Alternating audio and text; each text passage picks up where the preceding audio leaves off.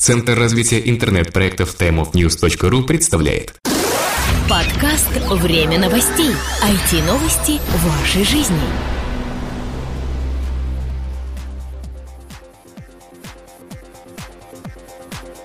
Здравствуйте, наши уважаемые слушатели! Это 110 выпуск нашей новостной аудиопрограммы микрофона, естественно, ее ведущие. Влад Филатов и Сергей Болесов. Представляете, уже 110 раз мы собираемся здесь, чтобы обсудить все самые интересные новости прошедшей недели. А, как повелось последние полгода, эти новости касаются интернет-сферы. Начнем мы сегодня, вообще, забегая вперед, скажу, что сегодня у нас очень много а, тем будет а, по обновлению интерфейса популярнейших сервисов сервисов. Ну, а начнем мы не с интерфейсов, а с конференции TechCrunch, а, на которой выбрали перспективные стартапы.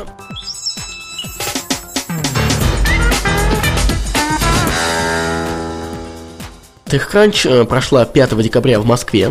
Эм, на ней состоялась битва стартапов, на которой были определены перспективные проекты. Об этом сообщается в пресс-релизе э, Ленты.ру. Победителями битвы стали сразу два проекта. Мне кажется, очень интересные проекты. Э, первый из них это techbrand.com, который позволяет по фотографии определить бренд любой одежды, а также найти ее в магазинах. А второй сервис Resume App, который создает резюме пользователя в виде инфографики. Перед этой самой битвой состоялся ряд выступлений представителей российских и иностранных компаний. В дискуссии «Кто управляет мобильной индустрией» принял участие министр связи и массовых коммуникаций России Игорь Щеголев. По его словам, отсутствие на российском рынке крупных западных игроков не является препятствием для его развития. Щеголев считает, что в России очень сильные местные мобильные игроки, создающие здоровую конкуренцию. Вообще, знаешь, у меня какое-то такое ощущение немножко совмещенное после тех кранча, так как э, вот почему-то не так громко он прошел, как хотелось бы. Чтобы вот прям все СМИ трубили, орали, чтобы везде все показывали, по какой-нибудь России 24 шли постоянно репортажи. Даже российская неделя интернета прошла в этом году громче. Э, хотя вспомнить э, прошлый год, Техкранч вообще там побивал все-все, что можно. Я склонен с тобой согласиться. Вот увы и ах, ничего не поделаешь, мне тоже так показалось, что TechCrunch прошел даже не так, э, ну, если так можно выразиться, да, пафосно и громко, как в прошлом году. Ну, в прошлый раз он проводился впервые, может быть, из-за этого было, был такой ажиотаж. Но в любом случае, наверное... Мне кажется, надо, знаешь, если делаешь какую-то конференцию на следующий год, надо ее делать еще лучше, чем в прошлом году. Ну, да. Чтобы вот этот вот ажиотаж, массовость, крики э, счастливых людей были в десятки-десятки раз больше, и чтобы об ней знали все абсолютно. А я думаю, что вот многие из наших слушателей узнали от вот этих самых двух победивших стартапах впервые. Ну, хорошо, значит, на этом наша миссия в любом случае выполнена.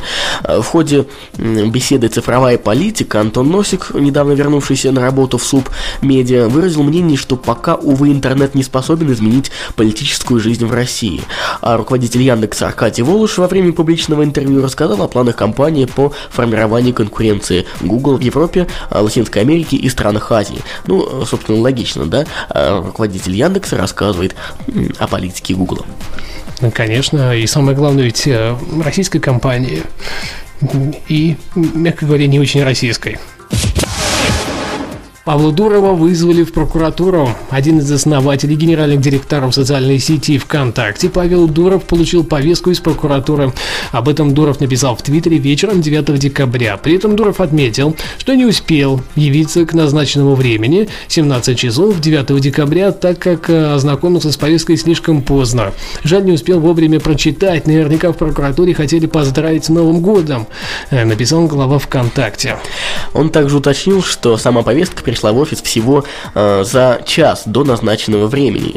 Э, ну, не знаю, наверное, у прокуратуры такие методы работы сейчас оперативные. В документе говорится, что в случае неявки Дуров может быть привлечен к ответственности по одной из статей Кодекса об административных правонарушениях, а конкретно невыполнении законных требований прокурора, следователя, дознавателя и так далее. Также 8 декабря в открытый доступ э, попала информация о том, что ФСБ попросила прекратить деятельность ряда э, тематических сообществ ВКонтакте, имеющих оппозиционный направленности. Речь идет о группах, а, так называемых э, против Единой России, против Путина и все такое, в которых полным ходом шла и идет организация различных митингов по всей стране и так далее. Именно с просьбой о закрытии этих групп и обратилась ФСБ ВКонтакте. Однако Дуров заявил об этом сначала в закрытой переписке с модератором одной из групп. Скрин переписки согласие Дурова был выложен в сеть, а затем в личном микроблоге. В качестве официального ответа спецслужбам глава ВКонтакте предложил фотографию собаки с высунутым языком. С чувством юмора у Павла все в порядке. Ну, в принципе, он молодец. А, никакого нарушения закона со стороны групп подобных не было. Они не носили никакую там антисемитскую направленность, они не несли с собой я не знаю, призыв к терроризму или чему-то в этом духе. Нет, конечно. Они в принципе, выражали вполне законное право каждого человека в России на свободу слова и свободу выражения тех или иных мнений. Так да. что он у нас, как говорится, на этой неделе настоящий мужик. да. Тем... Ответив так, как нужно властям. Тем более то, что Влад Цыплукин, э, руководитель пресс-службы ВКонтакте, э, заявил о том, что подобные обращения Facebook к э, этой социальной сети далеко не редкость, и постоянно к ним приходят такие обращения, не стоит уж особо так как бы нервничать по поводу именно этих конкретных групп. В LiveJournal началось тестирование новой формы комментирования. В блокхостинге LiveJournal началось тестирование нового дизайна формы комментирования. Об этом сообщается в поступившем 12 декабря в Лендру пресс-релизе. Новая форма комментариев работает с использованием Ajax-технологии, не будет э, требовать перезагрузки страницы для выполнения операций с записями. Так, к удобнее стали массовые действия с комментариями, удаление, разворачивание и сворачивание. Мне кажется, вот этот вот вал, который всегда был в записи к, не, к некоторым записям в ЖЖ, что ты вот эту вот скрупулезно построенную ветку диалога проследить можешь только если у тебя глаз реально набитый на это дело. Может быть, ведет в прошлое. Мы увидим более вменяемое и читабельное с первого раза. Но в любом случае, ну, уже давно у нас 21 век. Я ждал этого момента, когда э, появится система комментирования в LiveJournal на Аяксе, я не знаю, ну, последних года 3-4 это как минимум. Уже все самые заскорузлые сервисы обзавелись такой системой. Это, знаешь, показывает то, что Носик начал работу.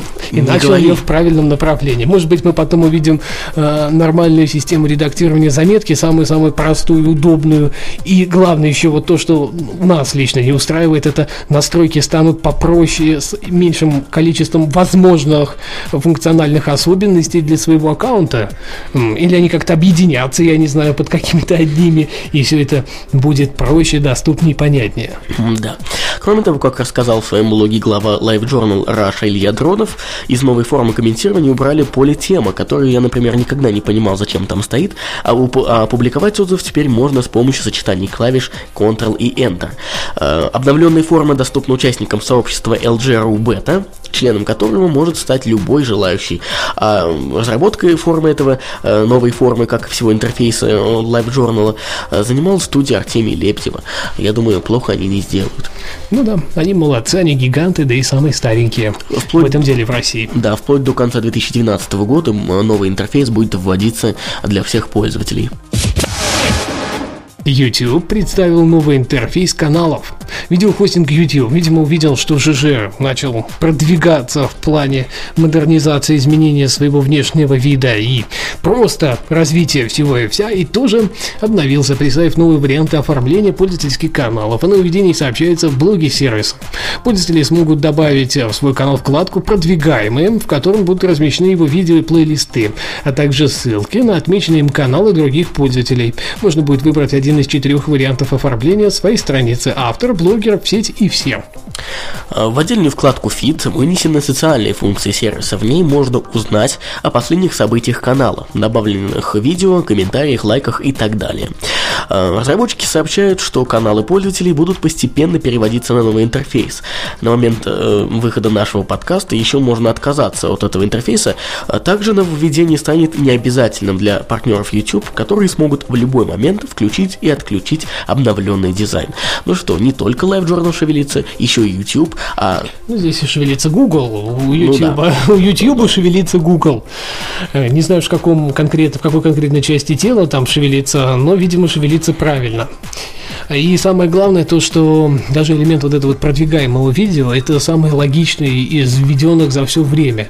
По-моему, правильнее для канала любого обычного такого человека, рядового и не только рядового, ну и занимающегося, предположим, продвижением этих самых видео, это идеал. Мне кажется, э, у меня первая мысль возникла, когда я увидел вот об этом нововведении информацию, почему до этого не додумались раньше. Ну, слава богу, что хоть додумались сейчас. А, YouTube и LiveJournal не единственные сервисы, которые обзаводятся новым дизайном на прошедшей неделе. Twitter также продемонстрировал новый интерфейс. Сервис микроблогов Twitter продемонстрировал новый интерфейс сайта. Ссылка на обзор обновлений была опубликована в официальном блоге сервиса. Новый внешний вид будет унифицирован для настольной и мобильных версий сервиса для, на платформах э, iOS, Android и в будущем, наверное, на Windows Phone. А самым заметным изменением интерфейса стало перемещение блока со служебной информацией, где э, дается информация о количестве подписчиков, актуальных темах и так далее, в левую часть страницы. Ну, раньше она была в правой. Э, появились различные вкладки, такие как Connect в русской версии на связи, Discover в русской версии в курсе, и так далее, которые показывают различную активность самого пользователя, его френдов, э, подписки, понравившиеся сообщения и так далее. Мне понравилось, что Твиттер, видимо, знает о ВКонтакте, очень любит эту социальную сеть, и они в угоду, я так понимаю, тем же самым элементом в ней ввели элемент в курсе на русском языке. Но это однозначно, потому что это вот самое-самое. А в принципе, э, действительно, обновление оказалось весьма такое положительное, так как оно унифицировало. Ты пока читал, сказал, что Windows Phone 7, я очень сейчас ломал голову, вот скрупулезно представляя себе интерфейс вообще внутренний всех приложений Windows Phone 7 и вообще вот эта вот структуризации нескольких вариантов рабочих столов с разными элементами и унификация его под новый дизайн. Ну, мне это представляется слабо, но, может быть, э, у Твиттера по этому поводу есть свои мысли. Да, свои взгляды. А в любом случае, если вы хотите попробовать новый интерфейс, а даже веб-версии, вам необходимо установить э, мобильную версию приложения, и только после этого включится новая версия на десктопной э, вариации. А, смотрите, пробуйте, тестируйте, как уже неоднократно было замечено, пока некоторые глюки сохраняются, но, собственно, для этого и выкатили они пока не для всех этот интерфейс, ждут, пока обкатают на новичка, на первооткрывателях, так скажем. Видимо, в 2012 году мы увидим финальный релиз данного нового интерфейса. Кроме этого, Твиттер на этой неделе выбрал золотой твит 2011 года. И золотым этим самым золотым твитом стала благотворительная запись компании Wendy's, за каждый ретвит который было перечислено по 50 центов детям-сиротам. В Твиттер нет возможности посмотреть точное количество ретвитов, если их количество превысило сотню. В новом дизайне 50. Однако компания сообщает, что Wendy's перечислила 50 тысяч долларов, то есть записи, вероятно, было продублировано около 100 тысяч раз. Ну и, соответственно, я так понимаю, это вот именно потому и золотой твин. А, ну, первый вообще это подобное действие, это достаточно благородно, это раз. А второй момент, э, реально золотой твит. Лично я согласен на все сто. Я тоже. Выбор золотого твита стал э, последним этапом подведения итогов 2011 года в Твиттере. Ранее компания уже дополнила новыми записями страницу истории, запущенную в начале ноября, собрала список известных личностей, которые начали вести свой, свои микроблоги, а также рассказала о популярных темах уходящего года. Среди горящих тем, которые разделены на 11 категорий, а, присутствуют не только самые популярные фи- фильмы, актеры и спортсмены, но и, к примеру, рейтинг еды и напитков. А в списке наиболее обсуждаемых мировых новостей лидируют отставка Хосни Мубарака, захват Осама Бен Ладена, а также землетрясение и аварии на АЭС Фукусима в Японии. Ну что, тут верно такие животрепещущие темы были обязаны появиться в микроблоге, и, естественно, они там были, обсуждались самым-самым рьяным образом. Адель стала артистом года по версии iTunes.